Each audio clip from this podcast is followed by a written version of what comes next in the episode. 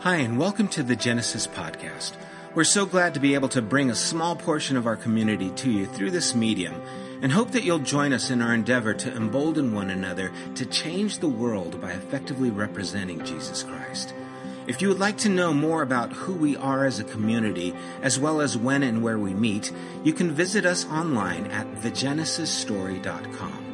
Also, if you have benefited from this podcast in any way or would like to participate in what we're doing here at Genesis, would you consider partnering with us by donating online again at www.thegenesisstory.com?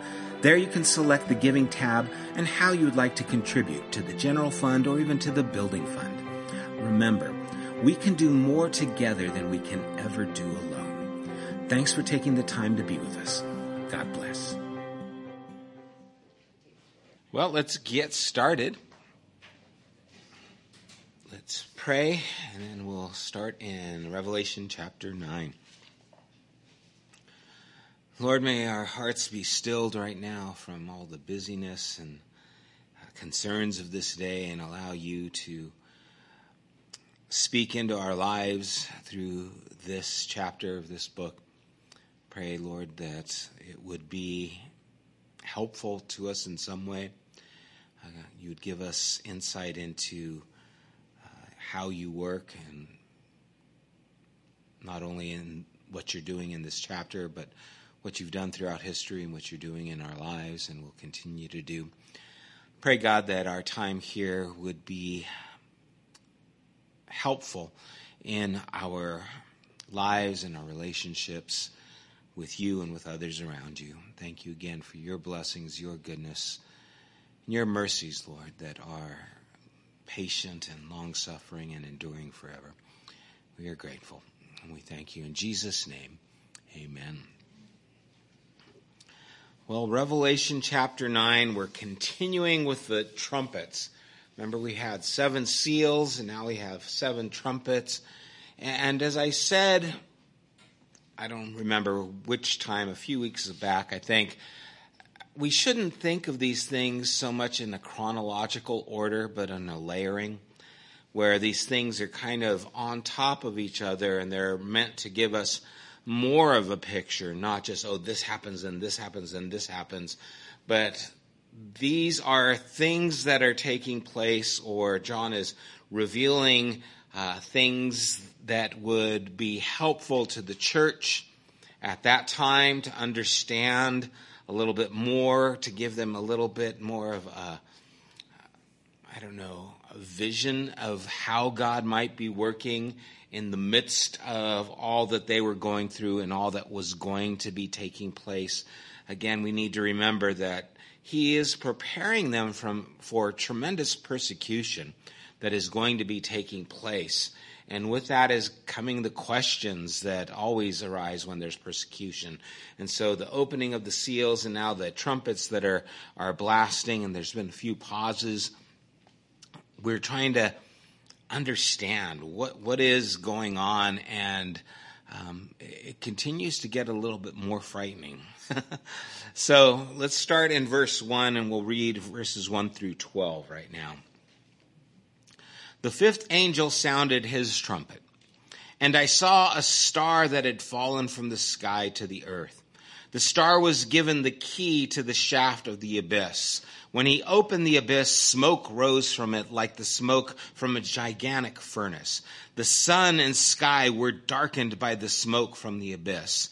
And out of the smoke locusts came down on the earth and were given power like that of scorpions of the earth. They were told not to harm the grass of the earth or any plant or tree, but only those people who did not have the seal of God on their foreheads. They were not allowed to kill them, but only to torture them for five months. And the agony they suffered was like that of the sting of a scorpion when it strikes. During those days, people ask death, but will not find it, will seek death but will not find it. They will long to die, but death will elude them. The locusts looked like horses prepared for battle. On their heads they wore something like crowns of gold, and their faces resembled human faces. Their hair was like women's hair, and their teeth were like lions' teeth. They had breastplates like breastplates of iron, and the sound of their wings was like a thundering of many horses and chariots rushing into battle. They had tails with stingers like scorpions, and in their tails they had power to torment people for five months. They had as king over them the angel of the abyss, whose name in Hebrew is Abaddon, and in Greek, Apollyon. That is destroyer. The first woe is past, two other woes are yet to come. Yeah, there's that. When I was in high school, my friends and I went to go see Alien, the first and original Alien. And I remember there was, I think, four or five of us. We were sitting in a row, and we went there, and I don't know how far in the movie. This is after some of the scenes that have been shocking took place. I can remember looking over, and all of us were crouched down in our seat, just barely looking over the seats ahead of us because there was suspense in what's going to happen. When is this alien creature going to pop out of something or somewhere again, and what's going to take place? And there was that just waiting for the shoe to drop. Right? It's just like, oh my gosh, this is, I hadn't seen a movie like this and it was just seemed to be escalating and getting worse and worse and worse. And what we have here is this kind of scene where you're just waiting. You know, there's dark, but you know something is in the dark. And, and of course, there's like the uh, electrical shorts that you see flashes. And then in one of the flash, you see a silhouette of something, and then it's gone, and you're wondering, what was that? And when is it coming back? And you hear noises, and all this kind of spine tingling, suspenseful waiting is there in that movie. And that's really what's happening here. We've got this suspense and the imagination of the destruction that is going to take place is really what we are dealing with here. Right? It is meant to be suspenseful. Remember, they didn't have the movies like we do. And so everything is in story form. And the illustrations are meant to be horrific because it provokes that imagination of what are the horrors of those who are in rebellion to God. What does that look like? What does that take shape like, and how will it culminate? more description is given to these locusts than to any other creature found in this book. And so, because of that, because it is so descriptive, it has resulted in all kinds of speculations. And I know you've heard of them, some of them. Oh, the locusts, well, these could be like helicopters, right?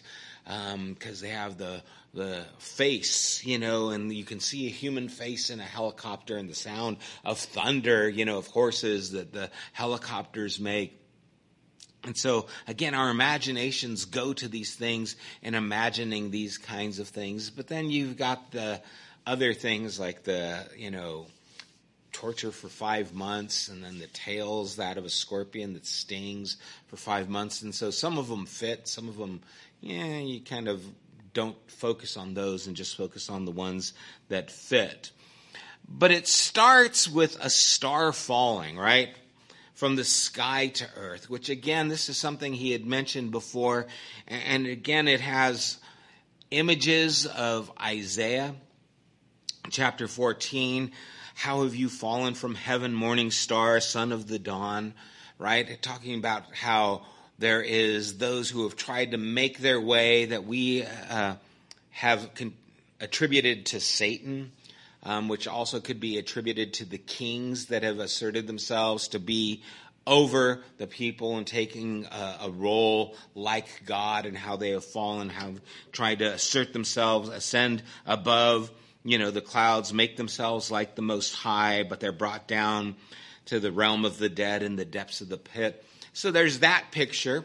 There's the picture that Jesus said in Luke chapter 10 when the disciples went out and shared the gospel with the people, and he said, I saw Satan fall like lightning from heaven. And so all these images are that of, you know, this striver against God, these who assert themselves against God, falling to the earth. And the idea of evil being fallen, fallen from the presence of God, fallen from the character of God, fallen from who God is, and in a sense, in contrast, God who we see or think of as in the heavens, and here is this star fallen to the earth. And all these things are there to be in contrast, right? Here is an abyss, and, and again, from the pit as opposed to the heavens. Again, it's figurative. There's no hole somewhere that's going to be where, you know, these creatures and smoke and locusts are going to come from. But it is this anti creation, right? Genesis, we see the creation of all these things, and it was good, and how God had did these amazing things, and now we're seeing, in a sense, the destroying of the creation. We're seeing the anti creation taking place. And all these things that are coming from the pit, this darkness that is coming from the pit, it is more than just creatures. It is what these creatures represent. In Mark chapter 7, Jesus speaks of all the ways that wickedness takes place. Right? There's sexual immorality, theft, murder, adultery, greed, wickedness, treachery, slander, pride. They all come from the human heart. And there's a darkness inside, and this is the darkness that is now being released. The darkness that is in humanity is now being seen and described and we are getting these pictures that, again, are horrific. We were created to reflect the image of God, created for Him and to care for the creation He made. And now we see the destruction of that creation, the destruction of that image, and it's, again, awful. And I, I, believe that that's what John is trying to uncover here. I think these images are trying to help us see what happens when humanity no longer bears the image of God, when we allow the darkness and the evil that is within us to grow into fruition and to take place. The monsters, the locusts, they may be, in a sense, in parallel to the plagues and the locusts of Egypt or uh, the army of locusts in the book of Joel. There are those parallels that take place, but these are man torturing locusts, right? They have the, some kind of armor that makes them impregnable and just the monsters are to act under certain instructions and limitations. They can't destroy anything green, which is what locusts usually do, and they can only destroy or cause harm, torture to people, and only the people who are not marked or sealed with the mark of God. And so these locusts come up under the cover of dark. They they fill the air like smoke. Again, an echo of Exodus in Exodus 9, verses 8 and 9, when Moses tossed dust up from the furnace into the air and it turns into boils that emerges from the pit. And then we see from the pit the name Abaddon or Apollyon, which means destruction, right? Destroyer, destruction, all indicating well enough this anti creation, this. Uh, enemy of God. The locust mission, though it's not simply instant destruction, it would seem to be too kind for it to be just sudden destruction. it is lingering, it is torturous to torture people until they long to die, but they're unable to die in verse 6. What's the point of this? Why is there torture but not death? Why is there supposed to be this pain that is lingering? Well, what was the point of the plagues of Egypt? What was the point of all those different plagues that caused so much just torment to the people? Why were they there? What was the point of all those things? Um, the point was to repent. Right? The point was so that Pharaoh and the people would change their attitude and mind towards the people of Israel.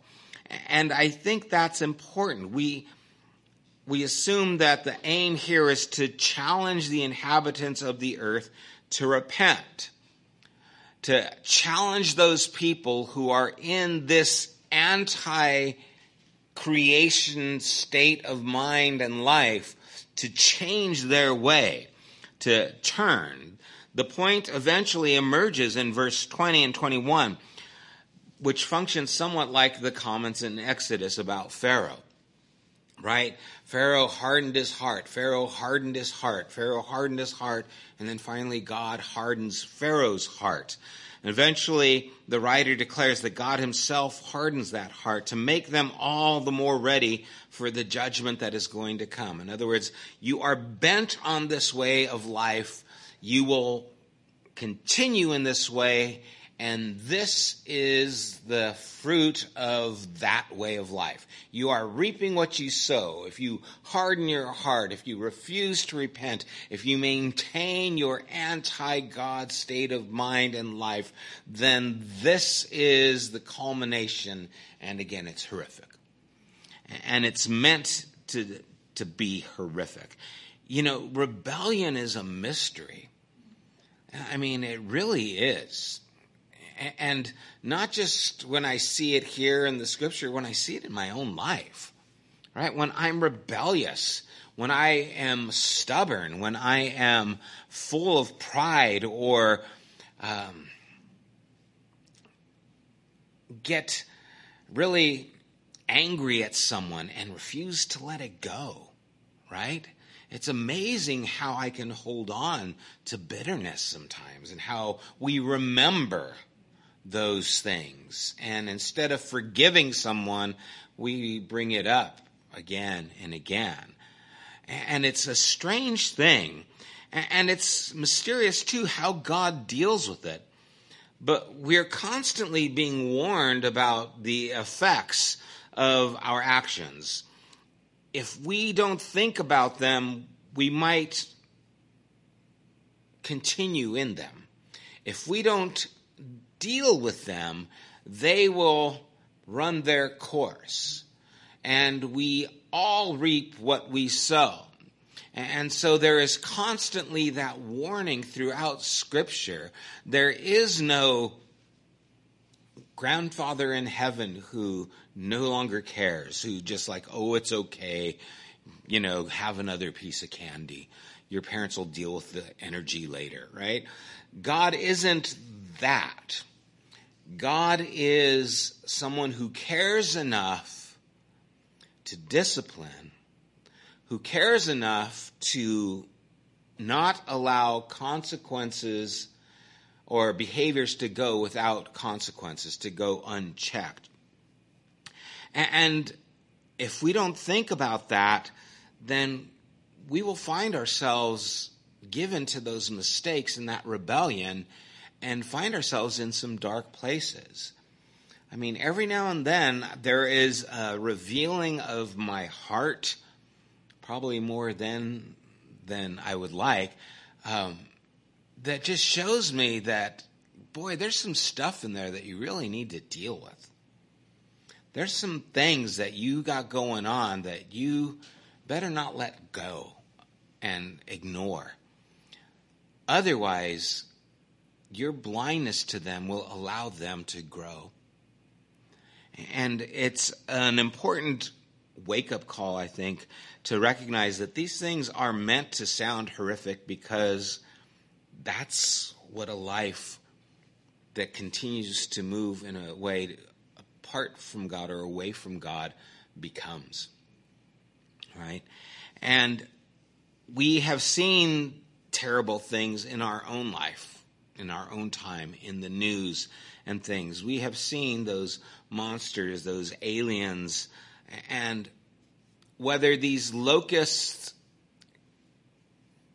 were meant to represent the thundering echo of chariots or helicopters or any other man made thing that causes destruction, designed to kill and destroy, made to strike terror in the hearts of humanity um, for the sake of human power, where do those things come from?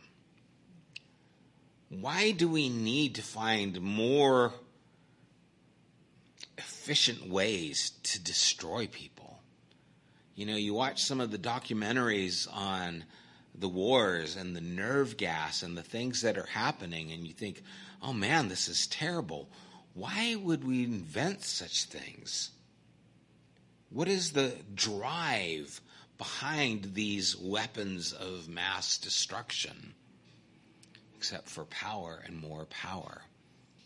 And, so I think the image here is not specific to just one thing. I think it is trying to capture where darkness and evil and all this comes from. And I think it really stems from, again, the images in Egypt and the hardness of Pharaoh's heart and the plagues that are launched out against those things so that they would repent, but seeing an unrepented heart and how it just gets worse and worse and worse. Uh, maybe these things, like the locusts in John's vision, come from the bottomless pit of humanity when we are opposed to God.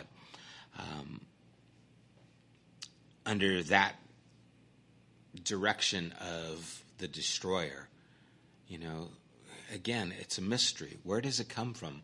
It seems to have a spiritual origin, right? From the garden and the serpent to the things that we see here, there seems to be a spirit of evil that man yields himself to whenever he does not bear the image of God. We bear another image. And that's what we're seeing here. Um, the five months for which the torture is to last probably reflects on uh, John being aware that that's the normal life cycle of a locust. And so I'm guessing that that's the idea here. Locust, it's meant for a season. And the five months, I'm guessing, is that. Again, don't know for sure, but that's kind of what we're guessing. It seems, though, the underlining point is that their work here, though horrible, is limited, right? Throughout the vision, John wants his readers to know that God and the Lamb remain sovereign, even though for evil to be finally conquered, it has to be allowed to come out into the open and, in a sense, do its worst. And so that's kind of what we see happening here. It just keeps culminating. And these trumpets now are following the seals, and we've got a few more to go. Verse 13 says, The sixth angel sounded his trumpet and I heard a voice coming from the four horns of the golden altar that is before God. It said to the sixth angel who had the trumpet, Release the four angels who are bound at the great river Euphrates. And the four angels who had been kept ready for this very hour and day and month and year were released to kill a third of mankind.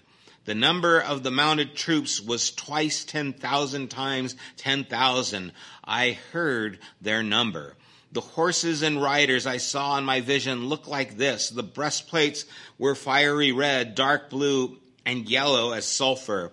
The head of the horses resembled the head of lions, and out of their mouths came fire, smoke, and sulfur.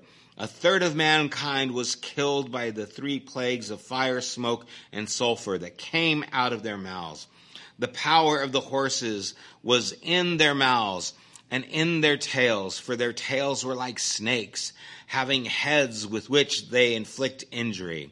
The rest of mankind who were not killed by these plagues still did not repent of the work of their hands. They did not stop worshiping demons and idols of gold, silver, bronze, stone, and stone and wood idols that cannot see or hear or walk, nor did they repent of their murders, their magic arts, their sexual immorality, or their thefts.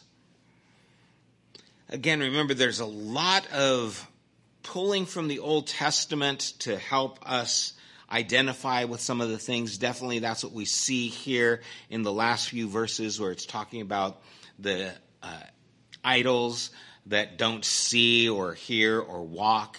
Um, you know, you carve an idol out of wood and you pray to it, but it doesn't see, it doesn't speak, it doesn't, you know, do any of these things. And really, the idolatry is going to be at the heart of what he's talking about here.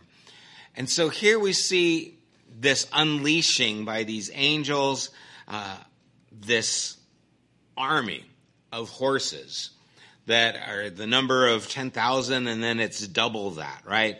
Uh, the number of the mounted troops was twice 10,000 times 10,000, heard the number. And then he sees the image.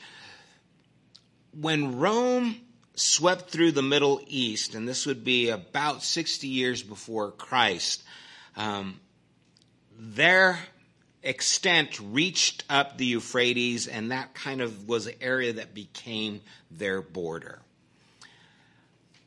I believe that that's what John is referring to is the Roman Empire and their reach and their power and their extent.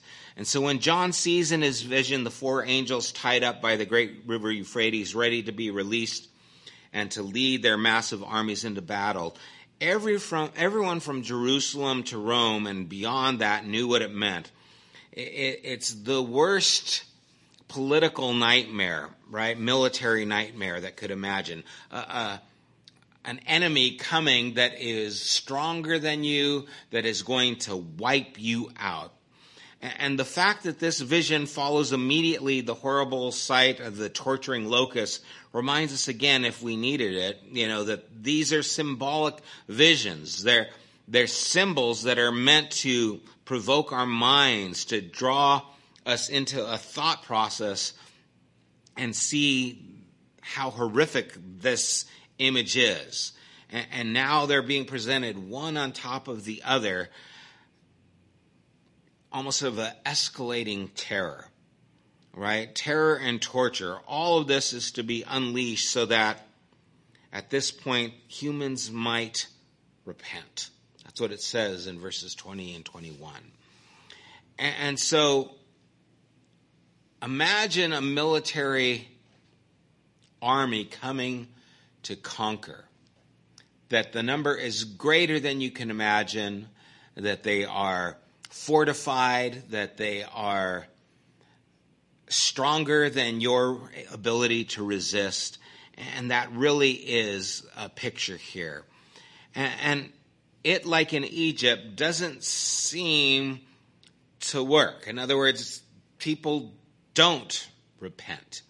Pharaoh didn't repent. After all those plagues, you would think, why wouldn't you repent? After all these things, why wouldn't people repent? All those threats and torture, they didn't do the job.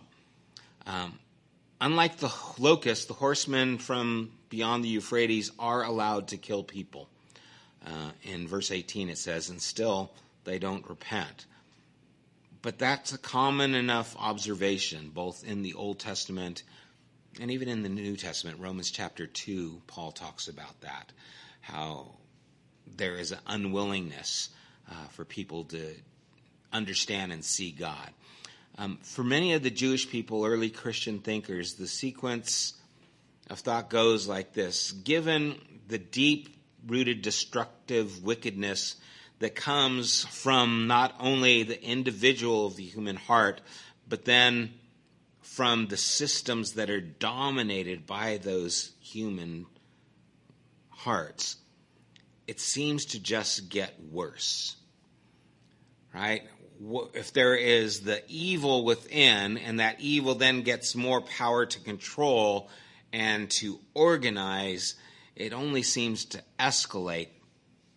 What is God supposed to do? How do we deal with the evils of humanity that organize themselves? Remember the Tower of Babel, Babel? And God had to disperse them. Remember the flood and God dispersing and wiping out. It's a recurring theme that when humanity strengthens itself in an evil posture, that it crumbles on itself, that the evil tends to consume itself. And it's almost as if that's God's way of just dealing with these things. Now, there's the judgments of God we see in the Old Testament, but really, it, it's something that we see taking place.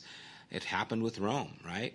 Rome collapsed. Why? It was they couldn't function. They were so indulgent that there was no longer the structure it gave into its indulgences.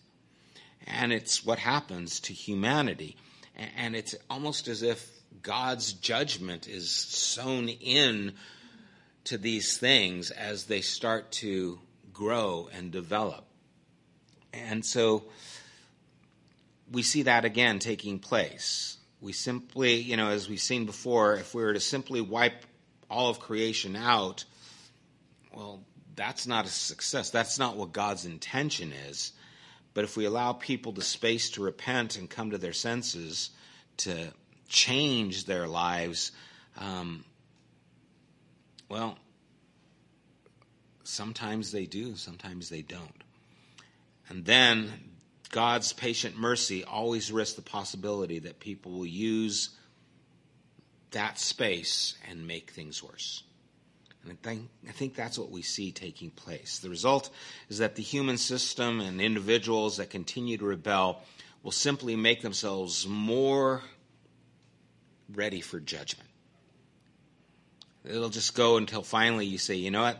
That's the best thing is judgment which will at least in part consist of evil bringing about its own downfall. And we're going to see that later on in chapter 16. And so these things kind of collapse on each other as they develop. Now, if the locusts and the fiery riders are symbols, then what are they symbols of? Um, what does John think will be the reality on earth which corresponds to these imaginative and horrific visions? And here we have to be careful because we're speculating, and everyone is. You know, and so I, I'm not dogmatic on any of these things. I'm just taking the things that I've read and I'm sifting through them, and I'm kind of saying, okay, here are some ideas. There, there's a whole spectrum of things and speculations at this point, right? The idea of the the locusts being helicopters and the horsemen being tanks, and this being a futuristic battle that's going to come in the Middle East sometime, to the other that this all just internal. You know, you've got everything in between that's kind of taking place. You know, it's just all spiritual and what's taking place in the hearts and the minds of rebellious humanity. And it's probably a little bit of both of these things. There's probably uh, an accurate representation of Rome and the things that were happening, and that has happened with all of human uh, systems that give into the power and do not bear the image of God. Um, And so, a possible answer or key to, to these things is to remember John is writing these visions to help the churches at that time understand what they have to deal with, right? You're going to face this persecution. And so he's warning them about the persecution that is coming. He's already warned them in the visions of the first four and seven seals about humans uh, made disasters which are coming on the earth. And now with the seven trumpets, it seems that there's even more than just the human disasters. There's, you know, we've talked about uh, the different plagues that are on the earth with earthquakes and uh, natural disasters and all these things. Um, and again, the connection to Egypt and all these things happening so that humanity will recognize their error, turn to the living God. It seems that John is trying to help the early church see that things are going to get worse before they get better. How is that showing up? It shows up in the things that man does and how it affects everything. That's what it seems to be doing here, right? Um, the fifth and sixth plagues, again, um, that took place in Egypt will do their work without human intervention. Some of the things just start snowballing. And some of these also do the same thing. It seems like there's just uh, plagues that develop because of what humanity does. And we talked about it last week, I believe it was, in those things. And so we shouldn't think of them again chronological, but just these are layered on top of each other.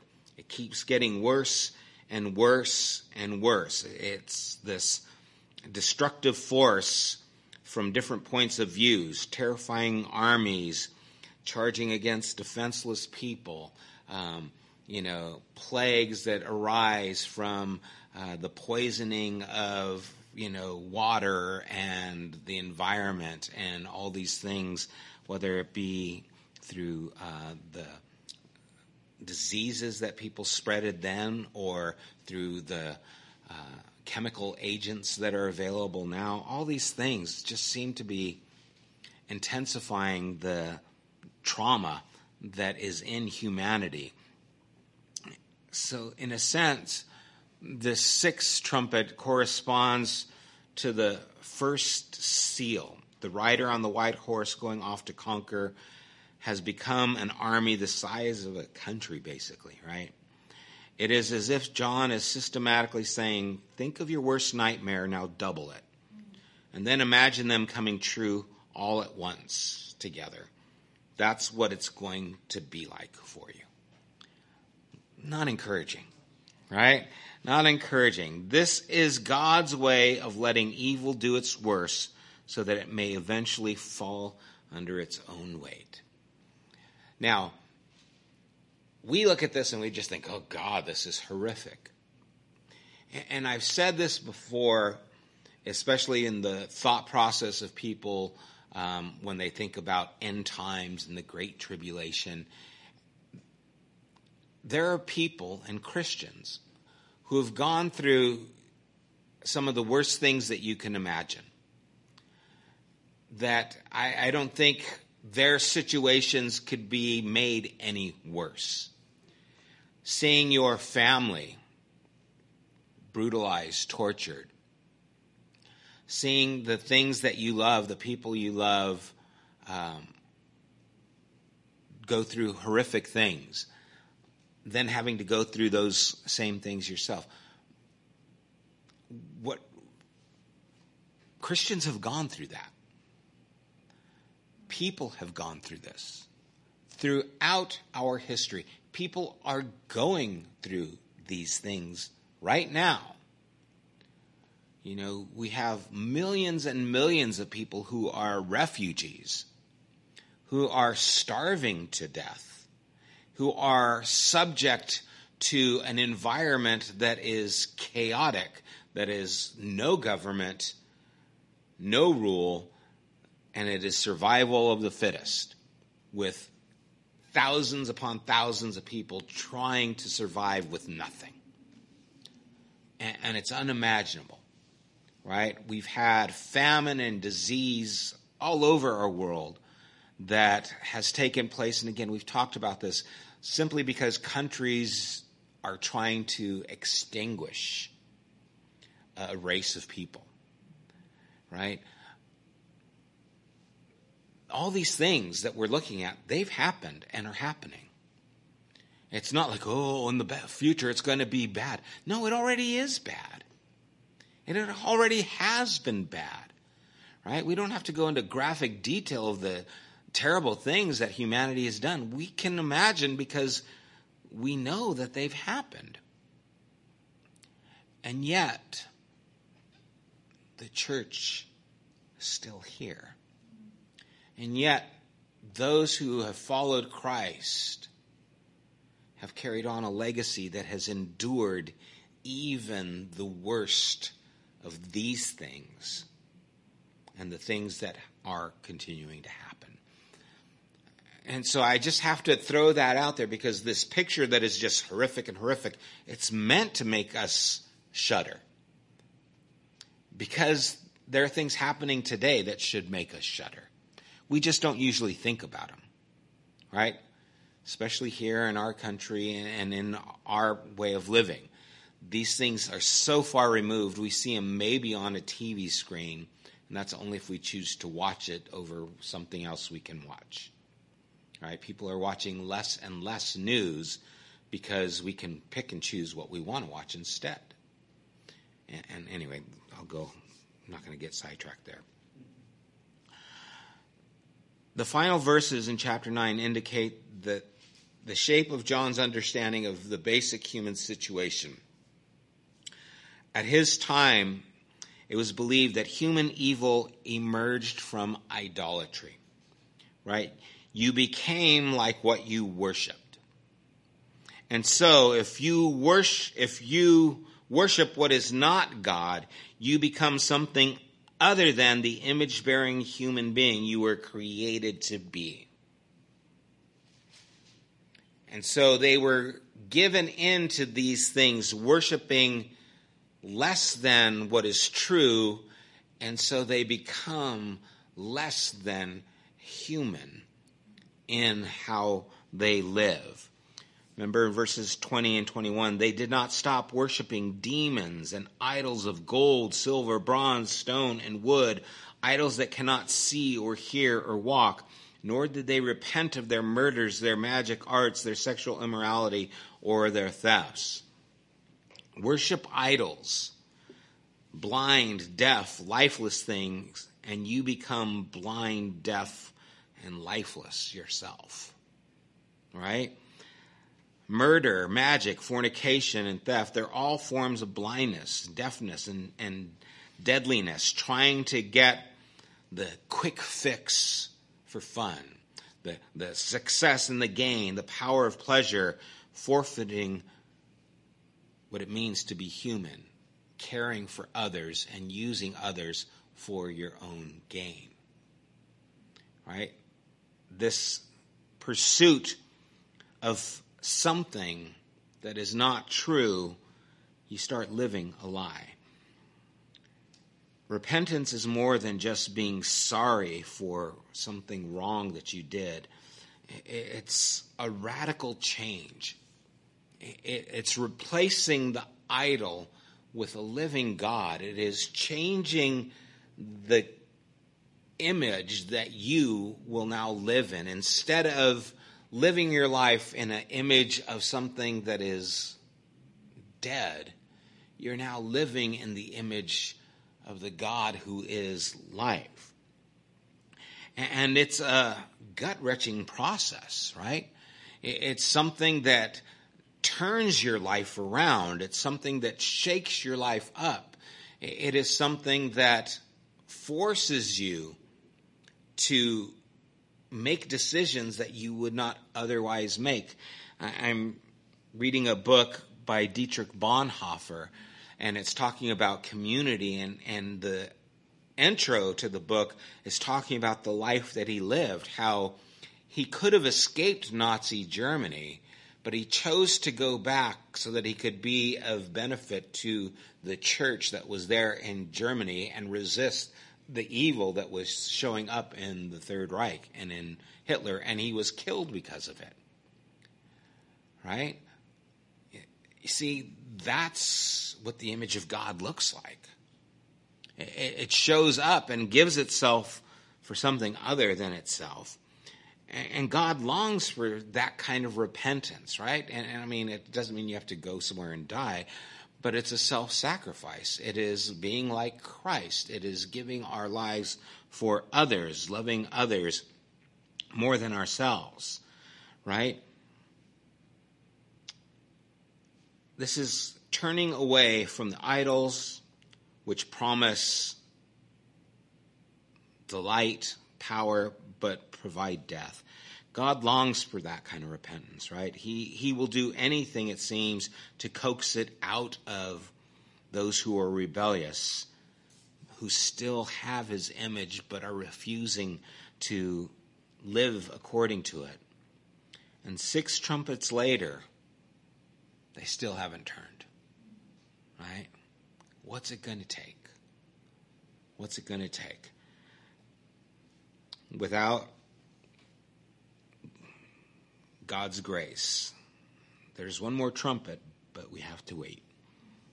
And we'll deal with that trumpet next week.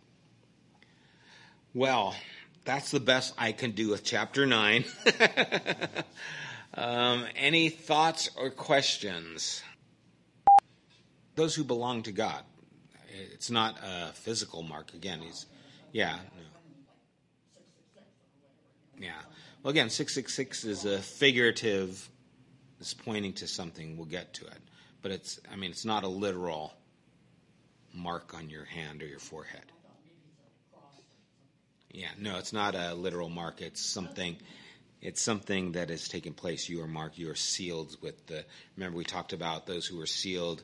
Um, Paul talks about those who are sealed with the Spirit. It is the, you know, down payment um, for those who belong to God. So that's what it means to be marked, belonging to God, sealed by Him with His Spirit. Any other thoughts? Yeah, I mean, you know, it, it's such a different way of, you know, I'm like, okay, this means this, this means this, this means this. It's just like he's painting, and that's why I started off with the aliens, you know, because it's I just remember that oh my gosh what's going on here? It's this horrific thing that's happening and I think John is trying to paint that image like oh my gosh something's about to fall. We don't know what it is. It's just getting bad and it's going to get worse you know? And there's that suspense that's there that's meant to be there. But again and I I you know I, I threw in just the idea of but Christianity and Christ's followers are still here because I didn't want to leave us just like, oh man, it's just getting bad. And I didn't want us to think that the future is going to be something that is so bleak and dark that why should we have children, right? Because you remember those kinds of things, right? Oh no, I don't want to raise children in this world. And it's like, well, you know, the world can get better. Enjoying going through the book, it's kind of losing its mystical edge you know, and becoming something that I can kind of wrap my hands around, you know, not fully my mind around it, but to kind of get my hands on it and say, okay, I see something going on here. But, oh yeah, Hitler, you know, and in a sense, it is, right? In a sense, it keeps repeating. It's the evils of man. It's those things, it's nothing, you know, that hasn't been dealt with and expressed in some ways, so. Let's pray. Lord, we do thank you for these words, and even though they are uh, terrifying and horrific and awful, Lord, we see that you have purpose, that there's not just evil because there is no purpose, there is evil because there is rebellion against you, against life, against love against all the things that Christ has demonstrated and given example of. And Father, that is the progression if we will not take the image that you give us. We will take an image that is other than you, and it is not good. And so I pray, Lord, that we would be encouraged by these words and that we would understand that you are wanting to bring about repentance. And Father, may we sense and see that, but may we also see how that it takes place. That it, it's not going to happen by plagues or wars or force. Lord, that is not how you bring about repentance. It is your goodness that brings about repentance. May we see that unfold even in the chapters to come. We do thank you for again this time. Jesus' name, amen. You have been listening to the Genesis podcast.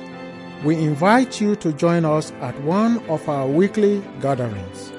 You can find more information at www.thegenesisstory.com as well as opportunities to help financially support this podcast. Thank you for listening.